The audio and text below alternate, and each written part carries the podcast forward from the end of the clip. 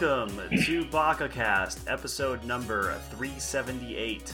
I'm your host Dustin, and with me today is Larry Ho, ho, ho. and Ben. So happy with my new bed. I'm glad to hear that. New new beds are always nice. It's good to sleep well. It's there's good to have a bed that it's good to have a bed with no bugs in it. That's especially good. That too, yeah, absolutely. Well, I was going to say it, it was was it lumpy like cream of wheat, but now the other thing I don't want to worry about. Anyway, uh, that is maybe the, the most competent intro I've, ever, I've done in quite a while. As always, you can find show notes at www.projectharuhi.net or at audioentropy.com. And we will begin this week with the movie we watched instead, because Aaron is currently taking his mother uh, to the doctor to fix her knee. So, uh, and he really wants to talk about Planet With at some point. So, we're gonna try to do the movie first to see if he'll make it back in time. and if he doesn't, Uh, we can always tap on and let him record later. Indeed, I can just edit something in. Um, so the movie we watched for this week is "The Night Is Short: Walk On Girl," which is Wow. really fun. Yeah, I had a blast with this movie. Uh, fun fact: uh, this is a spin-off of uh, a spin-off of Tatami Galaxy. yeah, I I I noticed that in the comments um, uh, that I was reading for it uh, in some of the reviews and things like that. Uh, thankfully, it doesn't seem like you need to know anything at all about Tatami Galaxy. It stands completely on its own, Yes. perfectly fine. Yes, and, right. I never saw Tatami Galaxy, and uh, I have still had a blast with this movie. So yeah, that's an endorsement. Yeah, I haven't se- seen Tatami Galaxy either, um, but I I probably will at some point. We should do that as a retro review sometime later. Sometime. Yeah, we should. I should put that sucker on the list. I could have sworn I did already, but I guess not. Oh well, I'll put it on later. yeah. Um, but yeah, no, uh, I'm sure there's like some Easter eggs or things that are fun for if you're a fan of Tatami Galaxy. But yeah, no, this this film works absolutely fine, just standing on its own, uh, and it's a lot of fun. And one of the things I wasn't expecting was how much I enjoyed the animation style um, because it's got a very loose and more cartoony style in, in a way. Uh, some of the sequences reminded me a little bit of Chuck Jones, um, though with significantly less squash and stretch. Uh, Yeah, it's it, yeah, it's a well, yeah, it's it's. I mean, it's it's a style that uh, Yuasa has done many times before. It seems to uh, it seems to optimize for expressiveness over like being on model. Well, yeah, it's espe- it's especially noticeable during the sophist dance segment where they all do that inc- incredibly silly walk cycle. Yeah, walk, walk like a crab. Uh, it works because, uh, I mean, basically, we're talking about uh, nightlife and alcohol, and uh, people when they consume alcohol, alcohol, yeah, alcohol, yeah, that stuff. Uh, it has a tendency to distort slightly their perspective around them, and so yeah, that that animation works for people who are uh, bombed or getting bombed or are already bombed or yes. Yes. S- Speaking of which, I really enjoyed how this movie was structured because it comes in at like a, a pretty reasonable hour and a half, um, and like it starts out with the um, main character, the female lead. God, why can't I? She doesn't have her a name? she doesn't have a name. Yes, she She does. just she's just the raven haired she's just the raven haired girl. Okay, do you, I wonder how many of these people actually do have names? I think a few of them do. Uh, the side like character, like the, Dawn un, like Don Underwear, though that's technically not Uh, his real name. me. the side So- the side characters have names. The main two, the main two leads do not. Yeah, it's a good. Yeah, it's just girl with black hair and senior. Uh, Okay. Excuse me. Uh, try this link. Yeah, I just. uh Okay, I also I also just went to um, the Wikipedia page, which also works.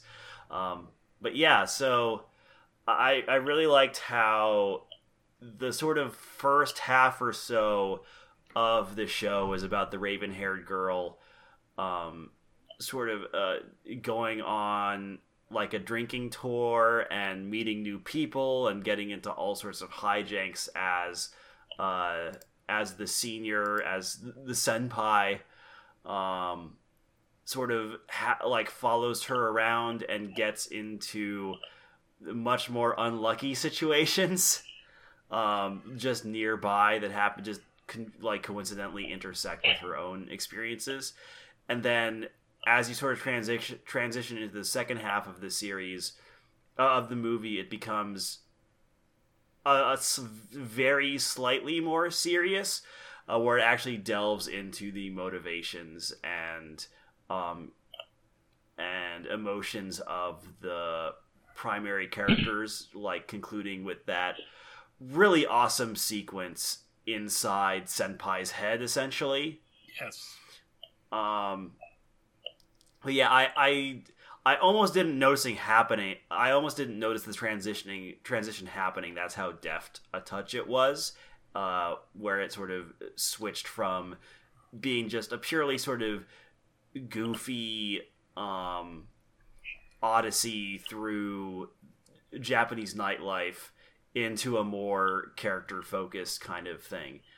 Uh, and it's really cool how they pulled that off. Specifically, Kyoto. Yes. Be- Yeah. Because because like because the context is that both uh, you know senpai and the raven haired girl are students at Kyoto University. Yep. And yeah, Yeah. and th- this author, yeah, this author is, is like obsessed with Kyoto because he also he also did Eccent- he also wrote eccentric family. Yeah, no, it, it definitely there's definitely a lot to this that has narrative vibes of eccentric family, particularly in how it blends mysticism with the modern era. Um, I'm particularly thinking of the kid who is like the used book savior.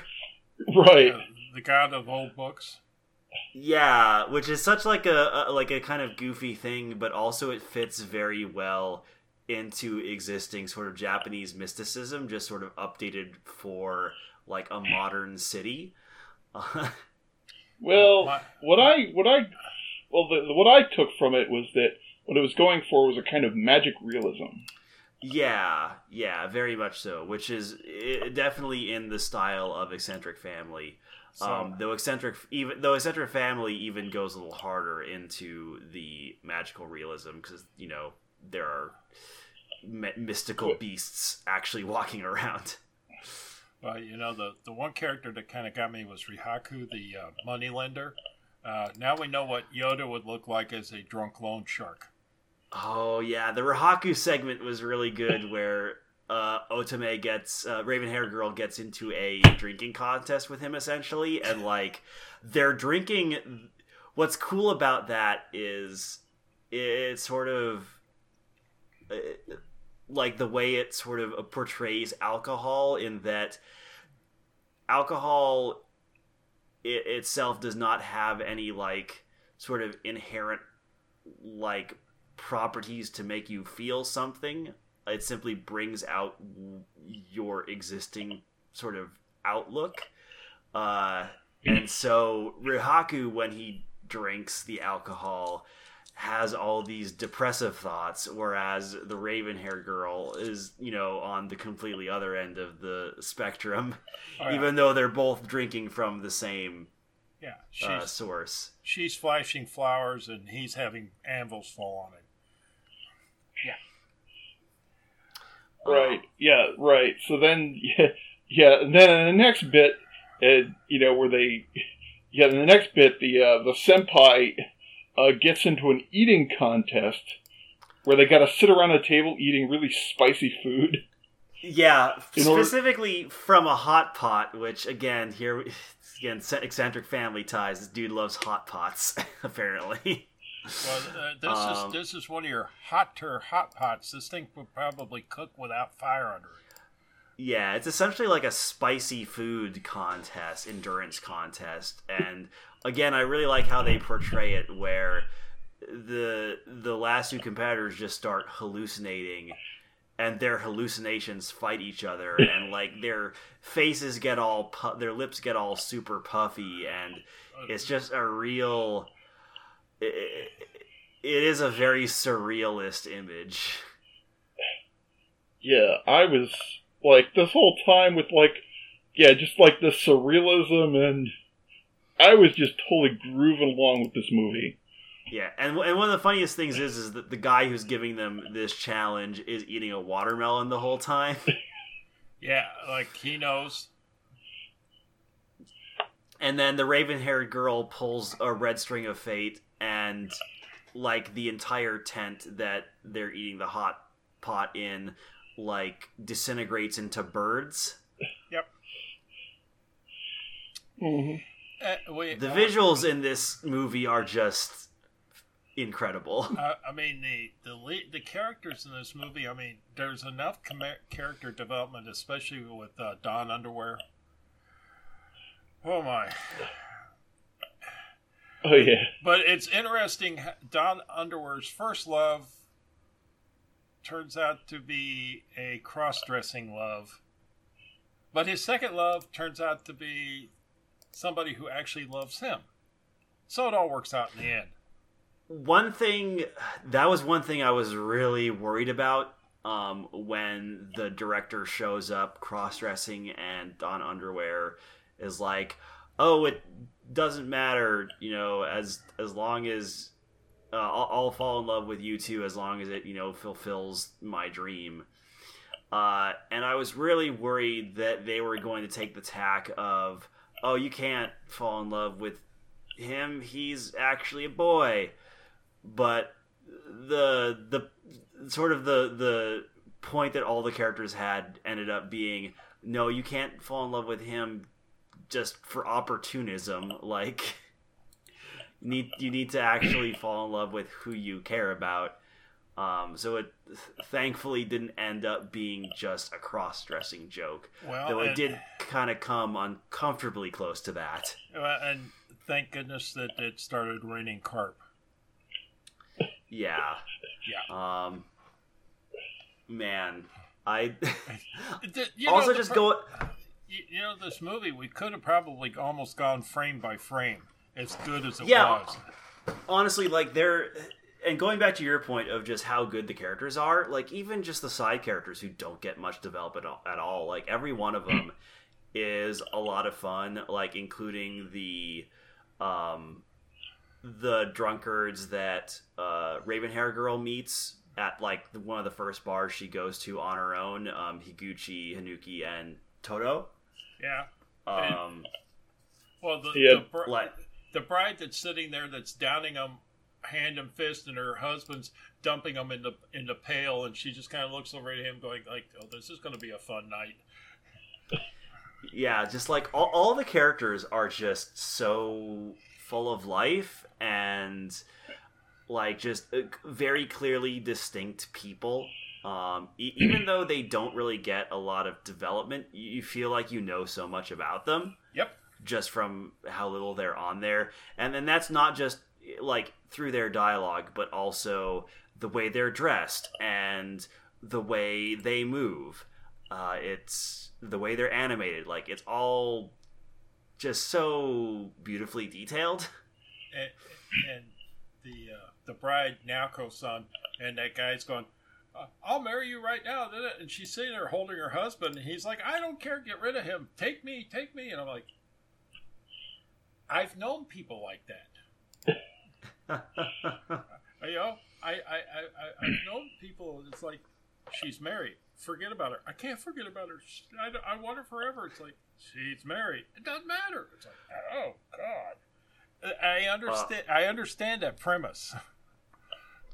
Yeah. Also, I just have to say, I adore the idea of like guerrilla like guerrilla theater. Yes. Like not not like ape gorilla, but G U E R guerrilla theater. like warfare, and just theater. like yeah, and just like like a group of people just suddenly putting up a stage in the middle of town, doing a quick skit and then tearing it down before the cops come to arrest them is so good. I like when they went through the festival and sca- scarfed up all the materials from the not so popular uh, tents, and then built it built it right there. It's like, but but but but Oh yeah, and, and, Yeah. The, and the like yeah, and the way they uh yeah, and the way they basically improvise their it, like do like this improvised musical theater uh which references like all the like all the people at the school.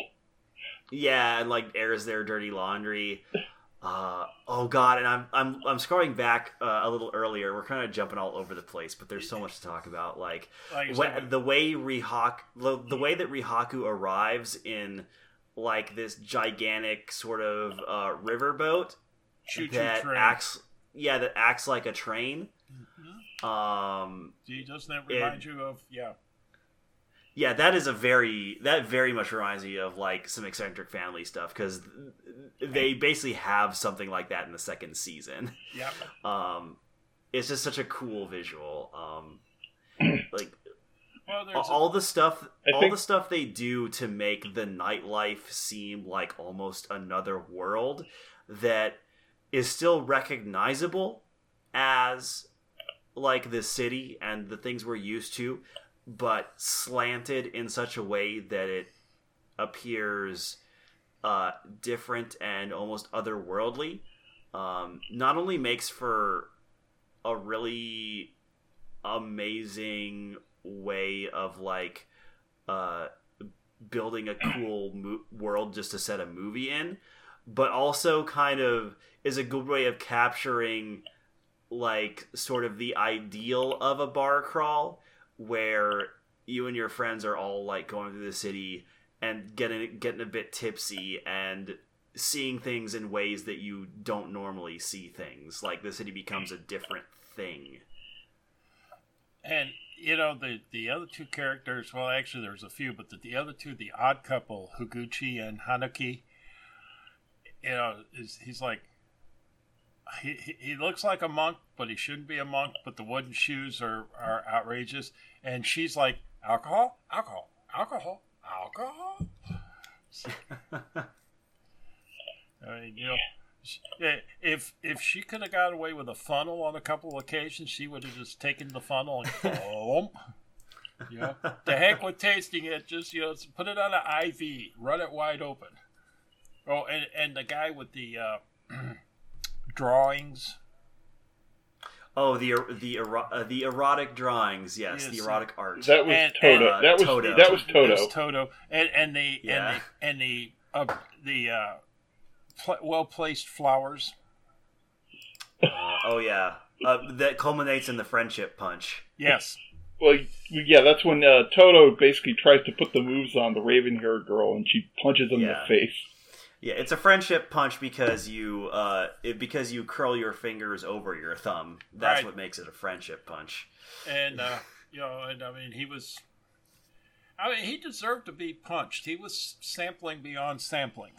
He was, He was Oh So- yeah, no, like he- he was- Toto is absolutely a loser, and like raven haired girl even says like, "Yo, like you suck, but also you introduced me to this cool world, so you know I got to give you some props." Yeah, so you're not dead. You just had your jaw dislocated. This this entire movie, which I suggest if you watch it, watch it twice, watch it, take a day or so, let it bounce around in your mind, then go back and watch it again. Because it's worth it. Yeah, there there are so many little details uh, that you're that you're just going to miss on one viewing. Yeah. because there's there's a lot to just keep track of. It's just filled with visual stimulus. And Um, it moves right along. Yeah, no, like I said, it's it's an hour and a half, so it's like a perfect length, um, and it never feels like it's dragging at all. Yeah. No, e- e- even even in some of the more corny scenes, uh, Yeah. they still. Uh, Yeah. a- a- At the end, like- go ahead, go ahead. Um, oh, sorry. I, I think you're about to say it. So so go ahead because I think you might transition me into what I wanted to talk about. because because at the end where he's she's running through the maze the gauntlet trying to get to him and finally gets to him and she's and then all of a sudden she looks over and sees the book which is sitting there glowing and she picks it up she thumbs through it and she looks at the back she goes it's my book that's my name and he's like convenient wasn't it she's like oh no this is more than convenient Well, like yeah. Well, that's the thing. It's is that it was something that it was something that Senpai had been trying to had been trying to make happen the entire movie. Yeah, like, but also he was sort of terrified of what would happen if she shows up, and so we get that like really fantastic sort of climactic sequence What? where uh, Sensei's own uh, mean- own cowardice sort mean- of is rebelling against his desires. You mean. Senpai? Senpais, Yeah. yeah. Well, well, you got to remember, Japan. Japan's big on confessions, and Well, also like the wor- worst thing in the world is to express your feelings and get the door slammed in your face. I mean, e- even without the cultural context, I think this is this sort of. I think this works for basically Oh, it works for any- anyone, Yeah. Oh yeah. Even no. outside of a global uh, uh, cultural context of confessions. Well, like, but, but that's why it's it's in this case. I think this is why it got amplified a little bit to pay play to the cultural thing just slightly. Yeah. Uh, I also, what I also want to say is that sort of near the end, like the last third of it, uh, after everyone has finished their drinking, everyone's sort of got colds, the world starts to return to normal. Uh, the colors become less saturated, not desaturated, Yeah. but more realistic, like Yeah. less hyper colorful Not so Um, intense.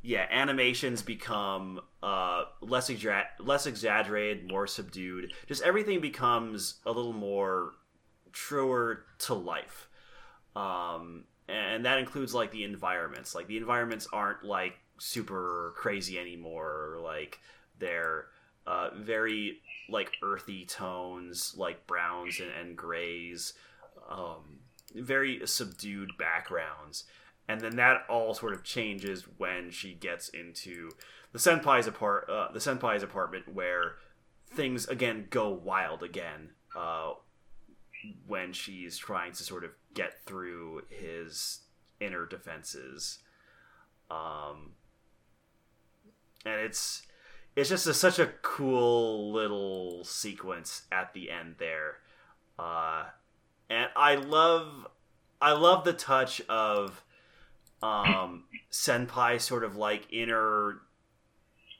it's almost like a parliament Yeah. Yeah. We're we're like basically all of his uh, conflicting impulses are are like debating each other. yeah it's such a it's such a great way of portraying that Uh. and and like the and there's and there's such good dialogue in that section too as well um especially uh near the end where like at one point the entire like his entire inner parliament goes silent and like the one sort of like voice of reason um starts talking and says gentlemen this pure start to love uh you all seek doesn't exist to begin with. The more we mull over and analyze every possible component, the more our feet get rooted, fo- frozen in place. Lust, vanity, fad, delusion, foolishness, we, we become utterly engulfed. Um, there comes a, a time when we must risk leaping into darkness, even if we end up plunging into the hell of heartbreak. If we don't jump, our future is clear. We'll just continue to spin in circles in some corner of our wasted youth it's such a fantastic bit of dialogue. I love that part so much. It may be one of my favorite sequences in the entire film. Yep. I, I really can't say enough good things about it. Well, But, my favorite thing is just the raven-haired girl is just pure awesome every moment she's Oh, on yeah. screen. oh yeah. she is she is absolutely delightful. Um, just a, a really a really fun protagonist. Um, and just like sort of going with the flow, regardless of sort of what's thrown at her. Uh, and she doesn't feel like too twee or she's not like a, a genki girl. She just is really fun. Yep. Well, right, because it's well. That's the thing is, is it starts with the movie starts with her, you know, at like, uh, you know, with her, uh, you know, uh, like drinking with the uh, the married couple, uh, Yep. drinking with the married couple, and then you know, and, and she's like sort of ruminating about like, you know, you know, uh, you know, about becoming an adult, you know, Yeah. so it's so so it sort of avoids like kind of the uh, sort of the inhu the sort of the inhuman aspect of like the manic pixie dream girl kind of archetype, which yeah. So it's so, so it shows that she has some grounding, you know, before she just like cuts loose and before she just like yeah cuts loose and uh, gets swept along in all this madness. Yeah. And I, I you're going to have to assume, and uh, since they're college students, that you know the drinking age in Japan is 20. So I'm going to guess that she's barely drinking age. But man, can she put them away? Better than I can, that's for sure.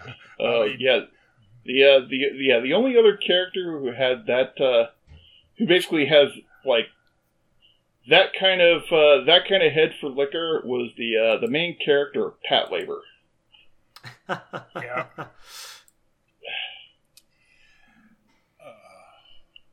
tell you, I uh, and you know, really, you can't sequel. This is a standalone. You know, Yeah, like If- yeah, if it was They, it if was they if they try if they try to continue this, well, the way they ended it, they could have continued the story. it, it's fine the way it is. It was I it know, was uh, but, but I'm it was- saying that, that, that's what I'm saying is you know for those people who go, well, what the way it ended? No, the way it ended is the way it ended. You know, it's yeah. It would be a very, very different beast if they actually tried to continue it from was there. it's design it was designed it was written as a self-contained novel Yep. and Um, because you know basically And it- you you've you've set three couples up here. yeah, and it ends on the perfect place Yep. uh, with uh, Senpai and the raven-haired girl going on their first date at a coffee shop. Uh, going tr- going having the the identical idea of what they want to ask each other which is yep. the best way to start communications this is you know if you guys are thinking Yes. alike it works out so much the better so all in all I love this movie and I'm gonna give it a five. Yeah, wholeheartedly a five. six oh five dang it Um, yeah, no, it's there's a lot to love about this. Um, and, and again, I can't emphasize enough how beautiful it is.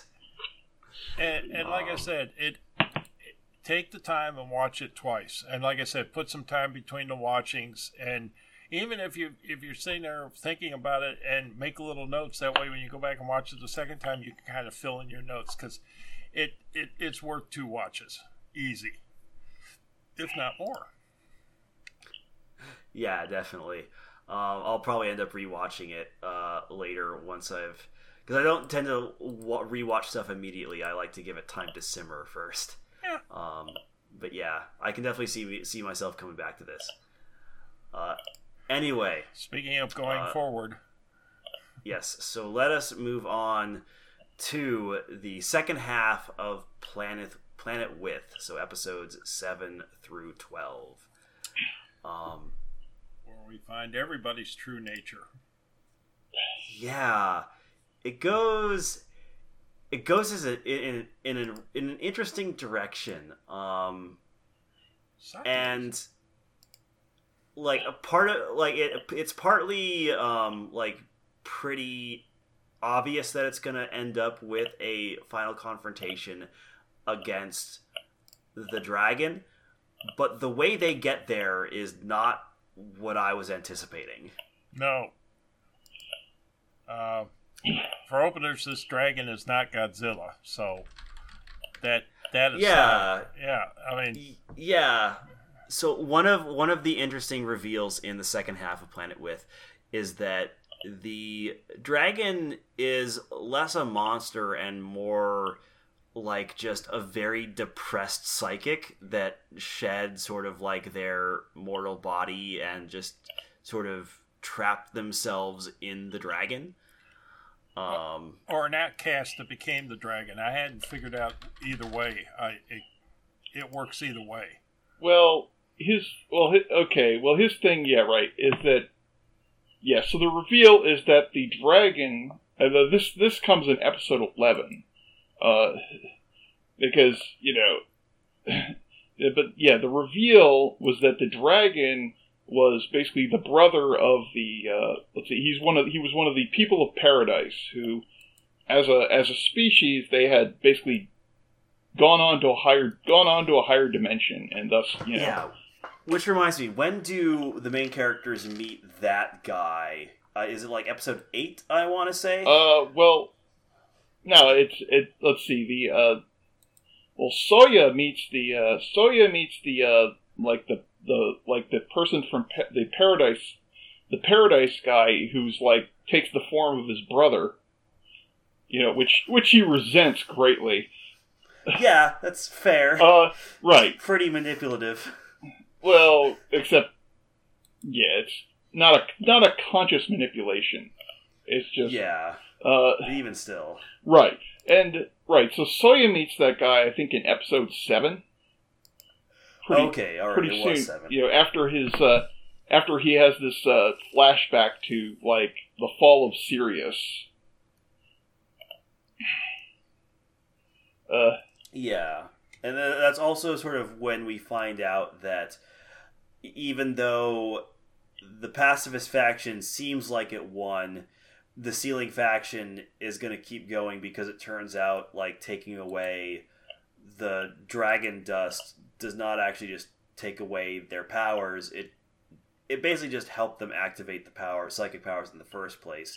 They always had them and then they kept them even after having the dragon dust t- taken away. Um, yep. which which culminates in um, episode nine, where the sealing faction finally wins, and we find out what that means. Yeah, basically, uh, you get frozen in a dream world, and if you're frozen in a dream world, you can't uh, progress forward or backward, and you're at peace and uh, stagnant and uh, hibernating, and all those other words that say no. Well, well, well. The thing is, yeah. And what was nice was that, like, the nature of sealing was something that had been built up, and uh, you know, foreshadowed what that was going to be like.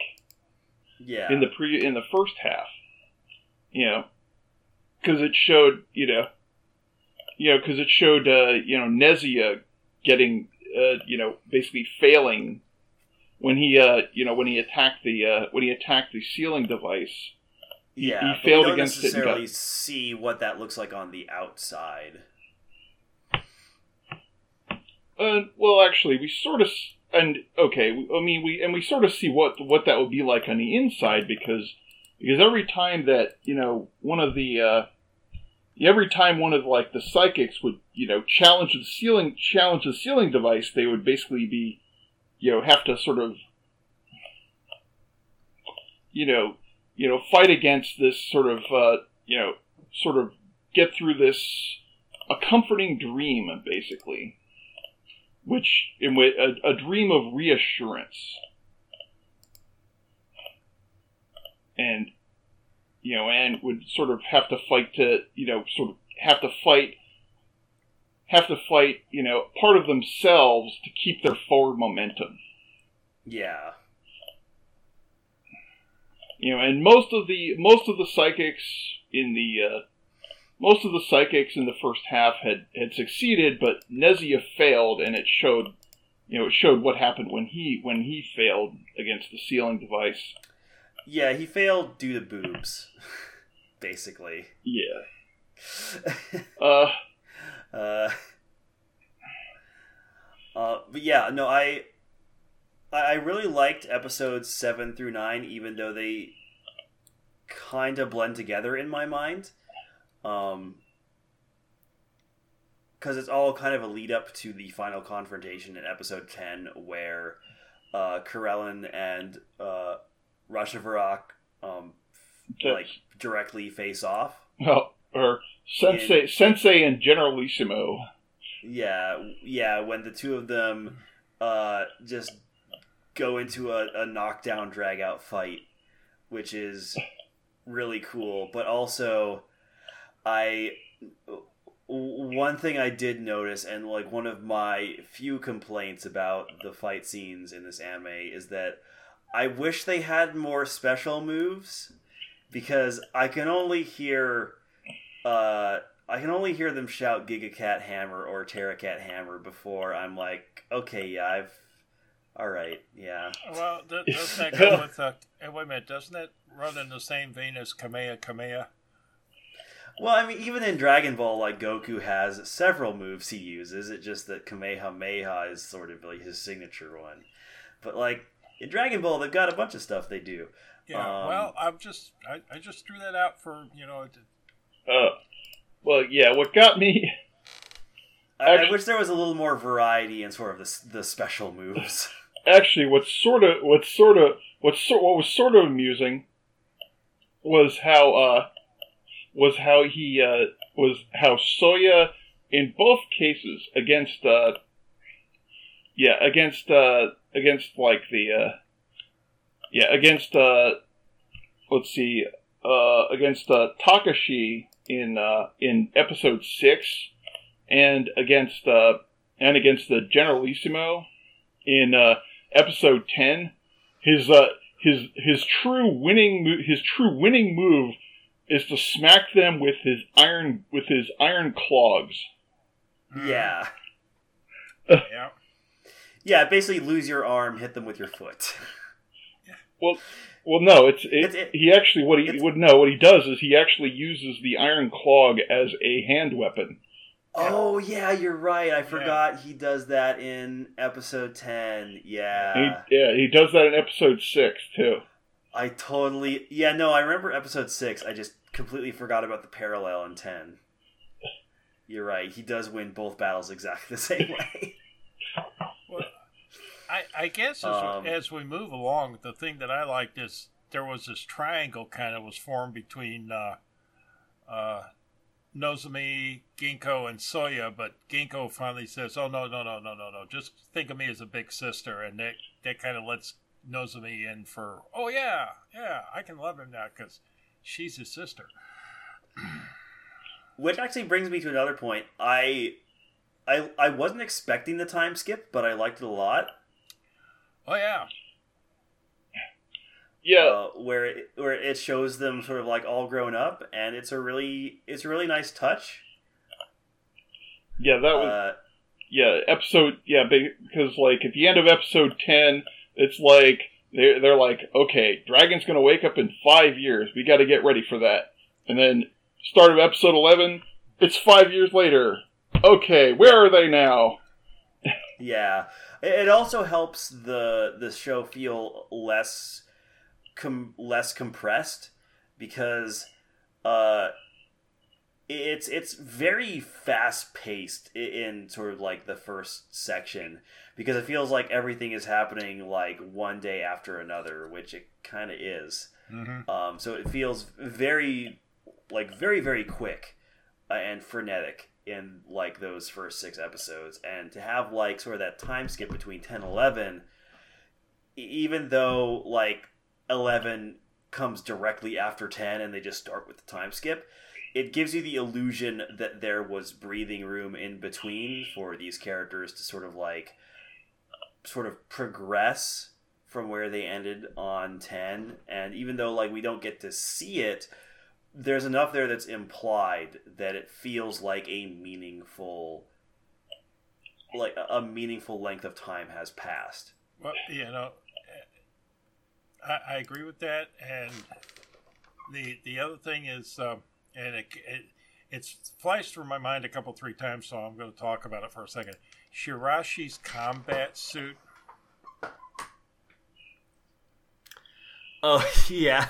With the green dog tail Oh, yeah. Shiraishi is yeah. such a dork. It's like, you know, I mean, when Ginko's with Soya, and he, I mean, she still keeps out the maid outfit. You know, nothing, nothing fancy happens, but you know, goes the other way, and and the fan service almost just goes a little far. Well, on the one hand, yeah, I can I can see that perspective. On the other hand, I kind of like there's so little fan service in any other aspect that I kind of enjoy the fact that Shiraishi like for the first part you just see her as this like typical uh, you know stoic secretary and then you find out no she's actually the biggest nerd. And uh, uh, she, her, her, she is the most extra, extra of the entire cast. She just goes all in every time. in her ability to affect most people's minds and appear as something she used to be, like a smaller child. Yeah, the we were talking about that before the podcast. The uh, thing where he where Soya's like, well, "Wait a minute, what is it?" No, yeah, they, they did a boob joke that didn't made me that didn't make me groan. So yeah. congratulations, yeah. Planet With. Yeah, and I think there. I think I forgot something about the movie, but we can talk about that after this.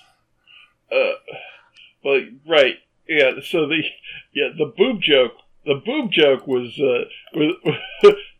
I, I like that. I like the the uh, the boob joke too because okay, the way it plays out is that uh, yeah, Shiraishi is sort of sort of you know using an illusion to disguise herself as a high school girl, even though she's considerably older, you know and she's like basically trying to hypnotize Soya into just not doing anything, basically. Right. Yeah, the only problem is, is it doesn't affect Nozomi for some yeah. reason we don't know, but yes. Well, because Nozomi turns out no turns out Nozomi is a particularly talented telepath.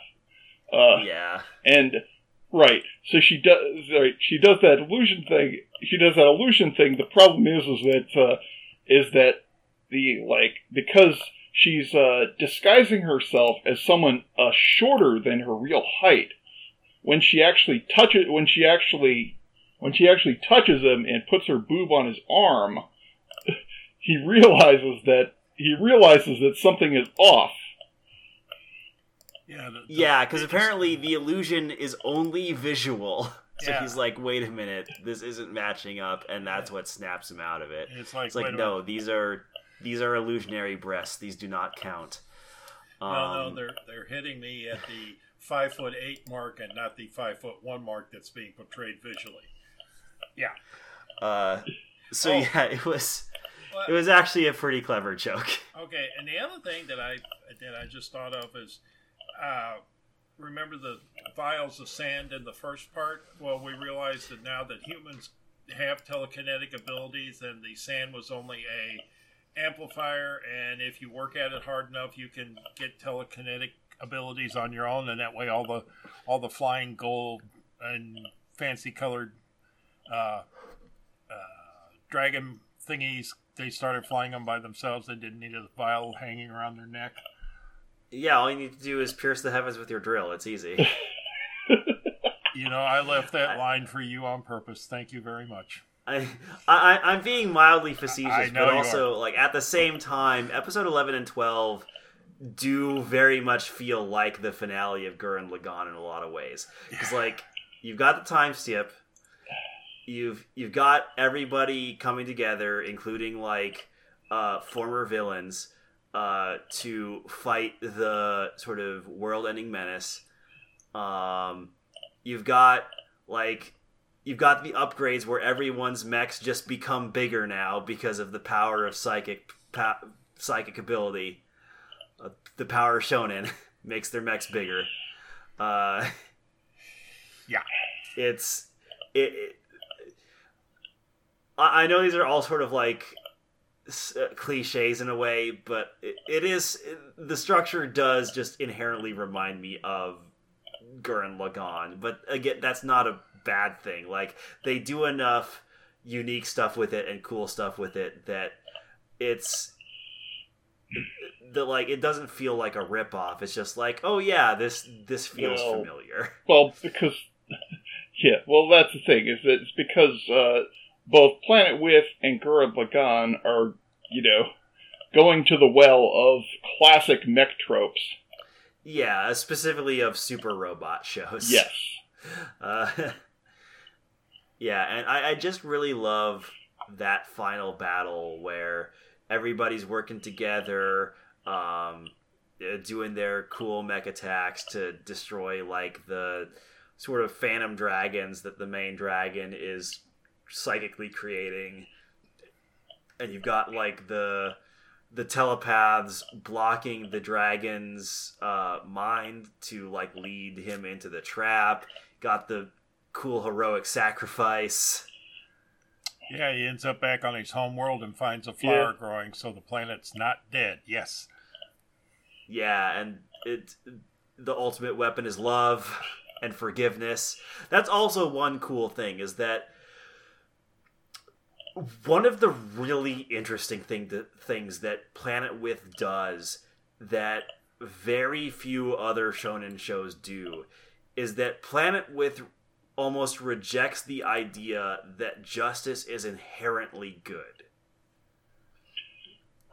Uh, and instead it says justice needs to be tempered by mercy and love because otherwise we're just all doomed um and that that ultimately ends up being the way they they defeat sort of the final quote unquote enemy because the dragon isn't really evil um Yeah. and Yeah, he was. like and and like uh Soya's Soya's sort of final character moment, the capstone to all his growth up to them is letting go of the the rage he feels for the dragon destroying everything he knows and loves.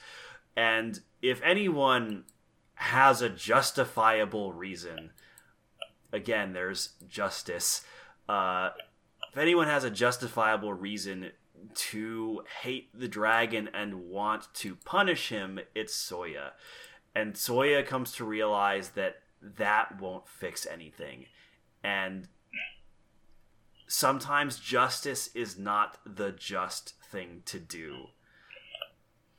And it's really cool to see a shonen show say that forgiveness is good. like, that we should maybe be more caring and more understanding and more loving.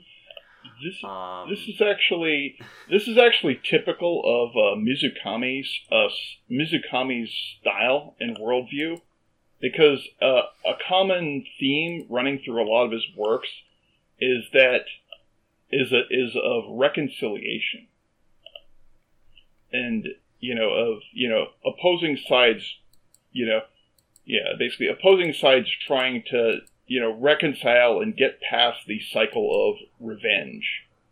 Yeah, and and the, and what's and what's really nice about the way this show does it is that they they they don't just say, "Oh, you know, for like forgive regardless," um, because you know throughout the series, Soya does like Soya like ends up killing the the one psychic and um in the end even though he reconciles with the dragon you know he still has to seal the dragon away.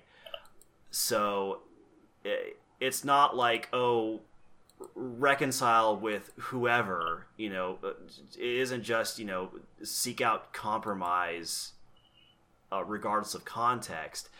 It's you know reconcile when you can. Let like let go of the hate so you can think clearly and make the decisions that are that are best not just for you but for your community. Yeah, those around um, it, it it is a it is a show that preaches that preaches that you need to have both justice and forgiveness uh, tempering each other to come to the right decisions in in every scenario and it preaches nuance in all things um, it's a really it's a really good show it has it's a lot more intelligent than you would necessarily. Give it credit for. think it would be given that the premise is like an alien boy meets a, a maid and a talking and like a giant cat and gets into mecha battles. Right. It's like yeah, because like the trappings and the imagery are frankly pretty silly, but yeah, it belies its true nature. but yeah, but there's some real heart to this show, and uh, that's the thing is that this is like this is my second time watching this show because I I first watched it you know back when it was originally airing, and and like and so like yeah like so like the first ten episodes I was just loving it. I was a little cold on the last two episodes because it's like, oh, they're fighting the dragon. They're they're fighting the dragon. That's so predictable. But on a rewatch, I was like, no, there's more here than you'd think. And uh, so I actually appreciated this show more on a rewatch. Yeah. Yeah, I, I I can imagine that like knowing the overall arc of the show would give you more of an appreciation of how it builds up to it in those early episodes. Yeah. Um, but yeah, no, this And this show was real good. And yeah, what I also like is just like the sheer like the economy that the show has in the writing. Just how yeah, like how it never wastes a moment on anything. Like like that whole Sirius like that whole like flashback to Sirius in in episode 7. Like in a lesser show, this would they they would take like like like An- one or two whole, one or two entire episodes to to run through this whole thing and explain like you know the whole background behind uh, behind like the fall of Sirius and uh, Ginko's Ginko's whole deal and and all Yeah. that and but they get through it in half an episode. yeah, it's it, it's really With- really yeah. well paced. Yeah, without Um, without feeling rushed. They do, yeah, they do a lot with twelve episodes, um, and at no point I did I feel like I was missing out on anything. Like there was anything they that they left on on the cutting room floor, which I'm sure they did leave stuff on the cutting room floor because that's just how creative projects work. You just make a bunch of stuff and then like you, you make something that's way too big just naturally, and then you gotta you know kill your darlings. Um, but I didn't feel like it was missing anything um, nor did I feel like there was really anything there that didn't need to be there. Um, and a again, as as much as I love Gurren Lagann, and I do, I do adore that show. Uh, you know, with all its faults, um, that Gurren Lagann was like double this size, and really didn't do a whole lot more with it. Uh, yeah, it, There's it- some there's sometimes that if you can improve on something that you know people say, oh, you can't improve on that. Oh yeah, you can. Well, yeah, there are there are a few. Uh, yeah, uh, there are like in Gurren Lagann. It was a yeah, it was a great show, but it did have a few clunker episodes. Oh yeah, yeah, absolutely. I, Clunkers. I think everyone would point out like the the hot springs episode in particular. Um, Most hot spring episodes are. yeah, Uh, I'm sorry, Uh. but you know I, I have Ex- except for the one in Outlaw Star where it, where it reveals a very important piece of plot trivia. yes. well, a very important plot element with the special black hole bullets that if you were watching on Cartoon Network, you did not get to see. Oh, I mean, Yep. you know, the the last Hot Springs episode that I saw that wasn't too bad was Yuna and the Hot Springs, but that that even got a little out of hand. A lot, a little, uh, yeah. Uh, but yeah, no, I, I'm, I'm not sure what else I can say about this show. I, other than like, I do love that there's a childhood friend character in this. Well, not really childhood friend, but like she sort of sort of takes the place of the childhood friend, the the person who would normally, uh, just the, like the normal high school student who's just a nice girl who would normally like be brushed aside for the magical lady who falls out of the sky or whatever. hmm But she ends up being like the one who ends up with Soya, and also she's really great. Yeah, I, I, I appreciate how how hard they subvert that trope. well, I agree. I, Well, I agree. yeah. Well, yeah. Well, that's Though, the thing is though that, in a way, I guess Soya is the magical love interest who falls out of the sky because he is the alien. well, yeah. It, but it- it right. Actually, so maybe they just reversed it. he Well- actually he arrived via cat. yeah.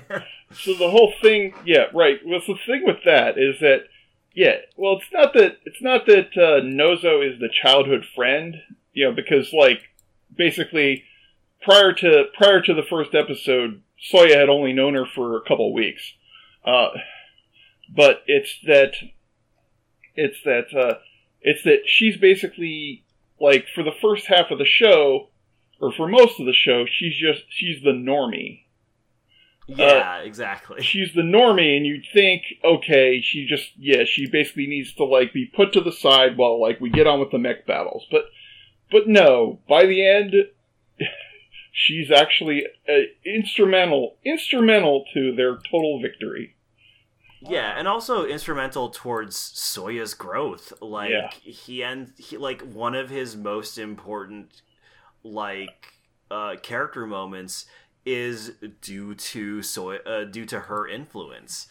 Um and yeah, they they keep even though like she doesn't get her like cool powers until near the end, they keep her a very relevant character and and really none of the characters ever feel like they get left out or No. like shunted to the side. I agree. I, I, I, I, yeah.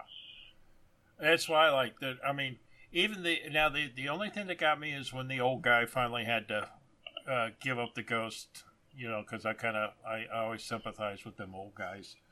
But uh, I like that where he does like the it's time for my heroic sacrifice and they're like, "Oh no, he's just sleeping."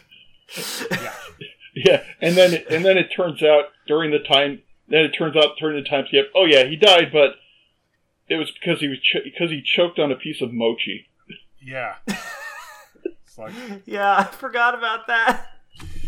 Oh, uh, that's why I brought it up because I knew that the walking, talking planet with encyclopedia on the other side of the microphone would go, "Oh, but that's what happened." Yes, thank you, Ben.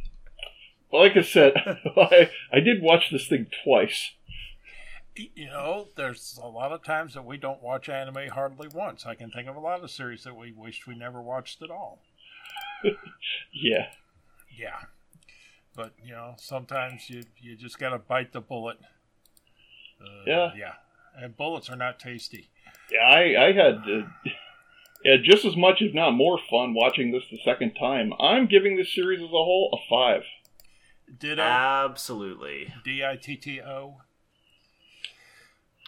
Yeah, so uh yeah, good good week this time. Two very very very good things uh that we reviewed.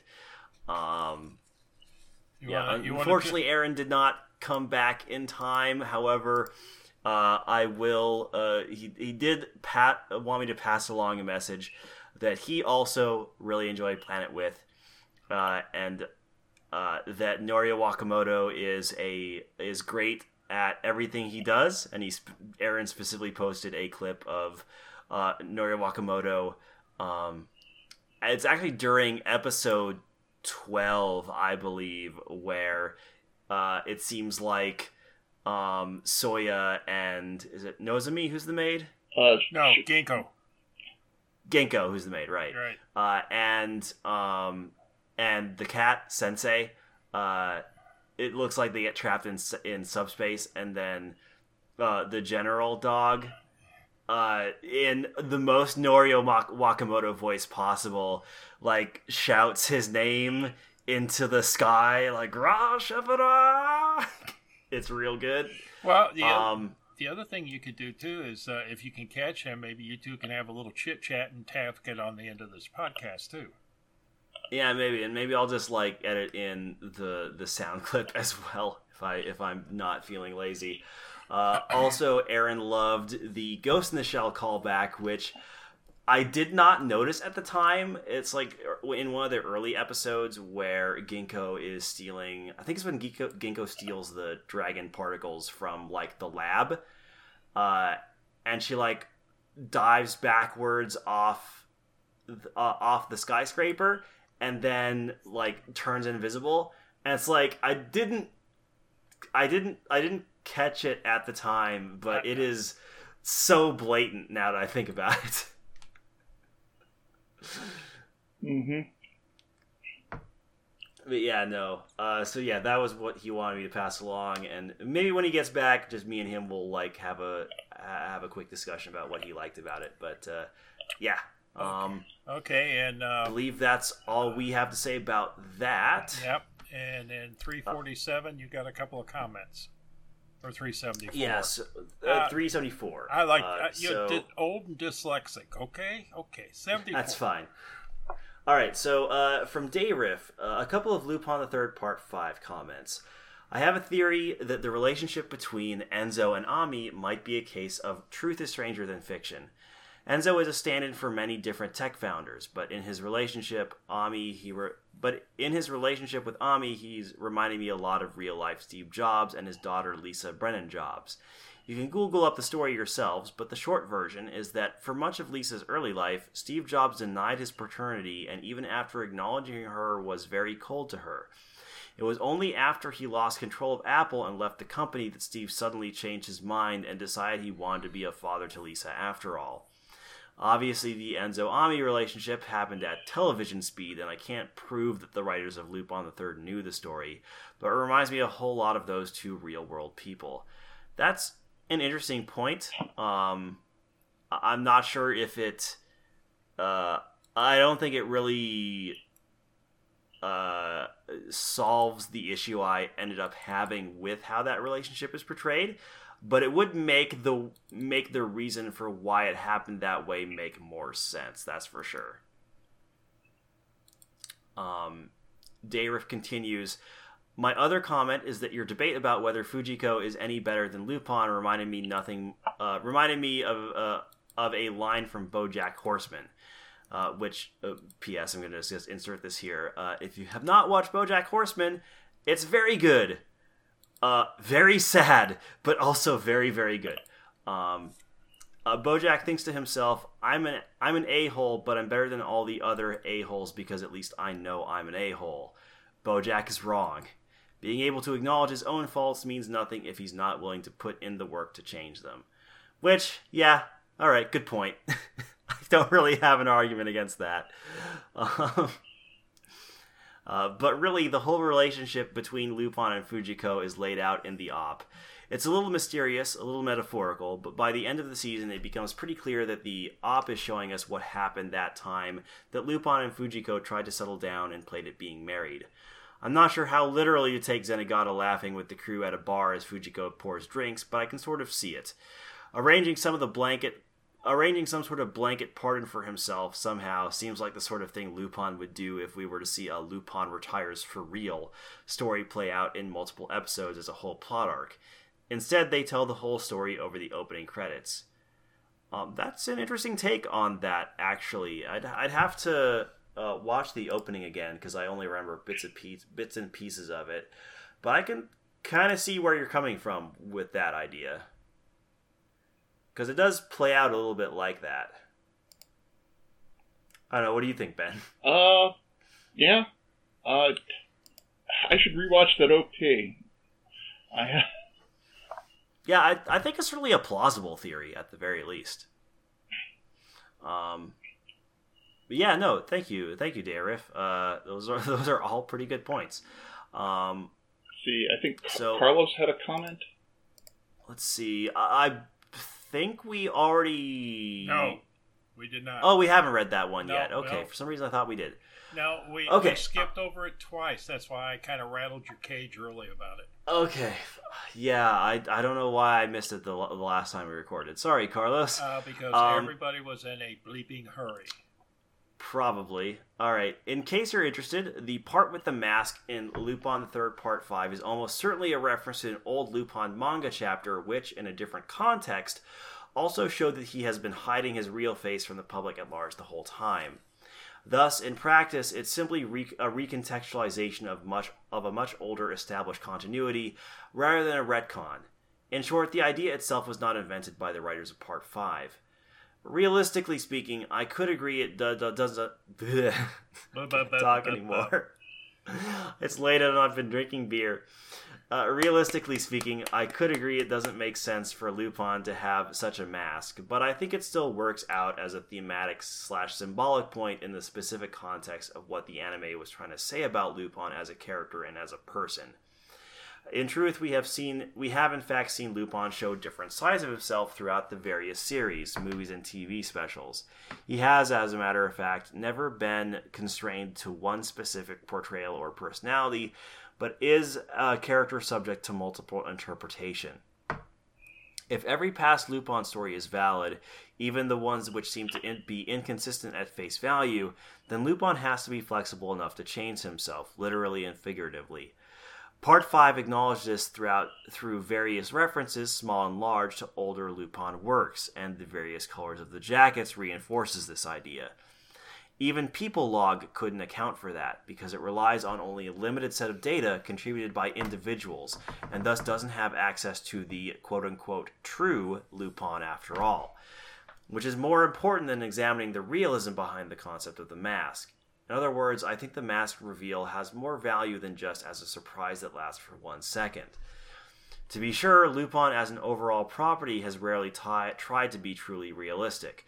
That has never been a priority, and Part 5 was no different. Uh, we did get uh, some valid commentary on real world issues, which was nice, but the rest can and will tend to vary. Jigen taking on a whole military unit, among other things, would never be possible in reality, yet matches the sort of outcome that can happen during a Lupin Third narrative. Having said all this, I agree the shift with Enzo at the very end was a bit anticlimactic and too brief to be effective. Um, yeah, I think that's a good argument in favor of the mask reveal.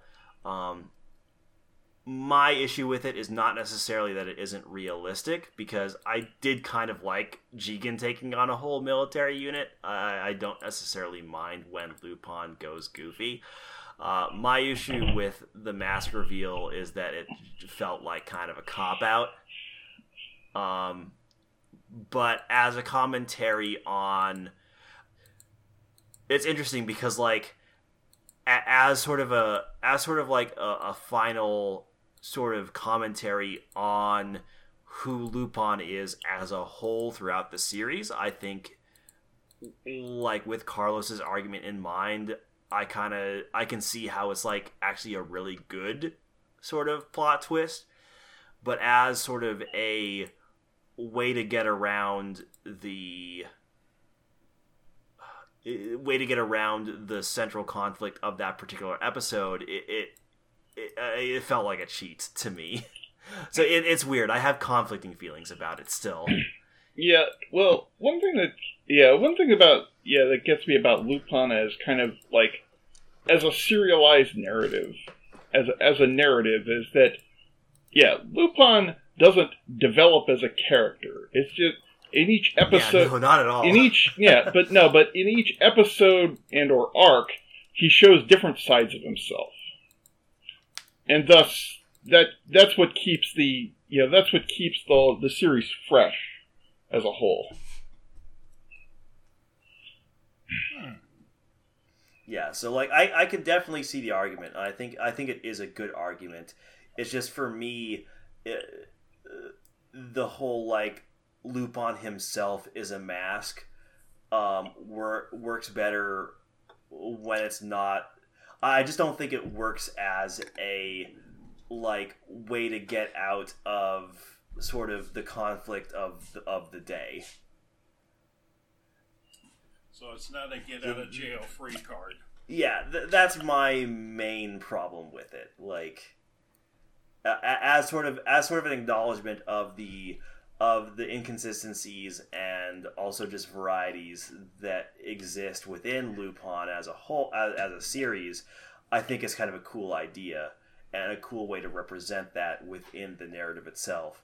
I, I just don't like it as a resolution to that particular plot arc. Okay. But again, like that's just my particular bugaboo about the way that that episode was handled, which in a lot of ways I felt was kind of sloppy. Uh, but yeah, no, like that. That's a that's a cool way of looking at it. So thank you very much, Carlos, for that. Um, I'm not missing anything else, am I? No, you want to tell them what we're doing next, or are you just going to surprise them when they log into the next podcast? Yeah, so uh, I, I'm going to tell people so that way they can listen. You know, they got some time to listen. Sorry, I just um, you know drum roll. Uh, yeah, so the next stuff we'll be watching. So for the uh, show, we're going to dip a bit into the retro bucket and uh, talk about Gene Shaft. So we will be watching the uh, first six episodes seven, of Gene Shaft. Seven, seven, seven. Uh, oh, you want to do seven? Yeah, okay, because sure. that's the way the DVDs are laid out. One through. Oh, okay. One All through right. seven, well, and I mean, then if, yeah. Well, it's it's thirteen. if the DVDs say so, then that's how we'll do it. Well, it's yeah, man. It's Well, yeah, it's an odd number, so you're going to have to have a break point somewhere. Yeah. Yeah, yeah, exactly. So, all right. So, for the first seven episodes of Gene Shaft, uh, and for the movie, uh, we will be watching a firework. Fireworks. Should we see it from the side or the bottom? Which let me just see if I can Google up the uh, Japanese version of that title real quick. Which, okay, it's uh, it just be called uh, uh, Uchiage Hanabi Shitakara Miruka Yokokara Miruka, um, aka just fireworks. Um, so we're gonna be watching that next for our movie. Uh, so if you want to follow along, definitely go ahead and, and watch those. Let us know what you think. Um, Yeah. yeah. I also think uh, either next week, next episode, or the episode after, we should uh, do some anime awards. Yeah. Also, I will need to catch up on some recent anime because I've been very Or- lax. I still, I still haven't watched Zombie Land Saga, even though everybody whose opinions I trust is telling me I need to watch Zombie Land Saga. You- I've been you know- horribly you- you know- procrastinating about it. There, there could be a ripple in the force if you don't. Yeah, I know, I, I know. Um, so I'm gonna I'm gonna try at least to watch a few episodes of that uh, before we do the next episode, um, and also like a few episodes here and there of some other shows that um, have been getting some buzz. Uh, but yeah, our our, our our our we don't really be having traditional anime of the year awards this time, just because we switched to a completely different format, and I've been very lax in watching recent anime because of it. Oh, honesty is the best policy. Yeah, well, you know, I don't think I don't think any longtime listeners will be very surprised by that. Yeah. Nah. Yeah, I'm actually still behind on a few, behind on a few shows myself. So, So Yeah. we'll, we'll watch a few things and come the next one. If we think we're good, fine. If not, it'll be the one after that.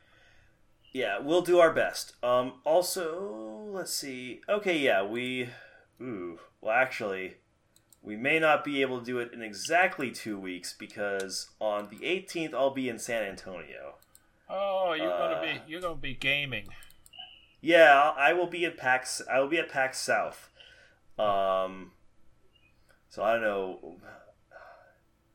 We, I, well, actually, no. I don't want to bring along my recording equipment. No, That- no, no. Uh, That is yeah. Also, So yeah. In four weeks, I'm going to be. I'm also going to be uh, at a convention. okay. Is that the first of February? Yes. Yeah, so we will we will find somewhere 20 like between the twenty first and the twenty seventh to do our next recording. Then, Twenty fifth, yeah, may, maybe it'll, maybe it'll just be the twenty fifth. twenty That would work. Ben. I'm. I'm. Da- I'm down for that. Okay, and about this time. Yeah. Yeah, sounds Yeah. This is a sounds good, This is a good time. All right, I'll go mark it on my on my Mickey Mouse calendar. Nice. Yes. All right, so that'll do it for this episode of BakaCast. As always, you can leave us comments or questions on our blog at projectharuhi.net uh, or on the show notes at audioentropy.com. Or you can uh, tweet your comments, questions, and uh, complaints about I, how I am an uncultured swine uh, at, on my Twitter at SilsTheGM. And you can tweet me at DeathSlinky. I actually made a New Year's resolution to do more tweeting. Nice. Uh, oh, you, you got seed for the bird, huh? Sorry. I, I th- it took me several years before I w- before when I actually said I would tweet more that I actually started tweeting more. So good luck. Yeah, well, since I don't I don't tweet, you guys know where to find me. And if you don't know where to find me, leave a comment because that's where you'll find me. go you, All right. So without further ado, Ben, Dustin. three, two, one. Kirabush. Uh, it's going to be 65 here tomorrow. Wait, wait a minute, what season is it? Oh yeah, Wabbit season. Bye bye. Duck season. Yeah.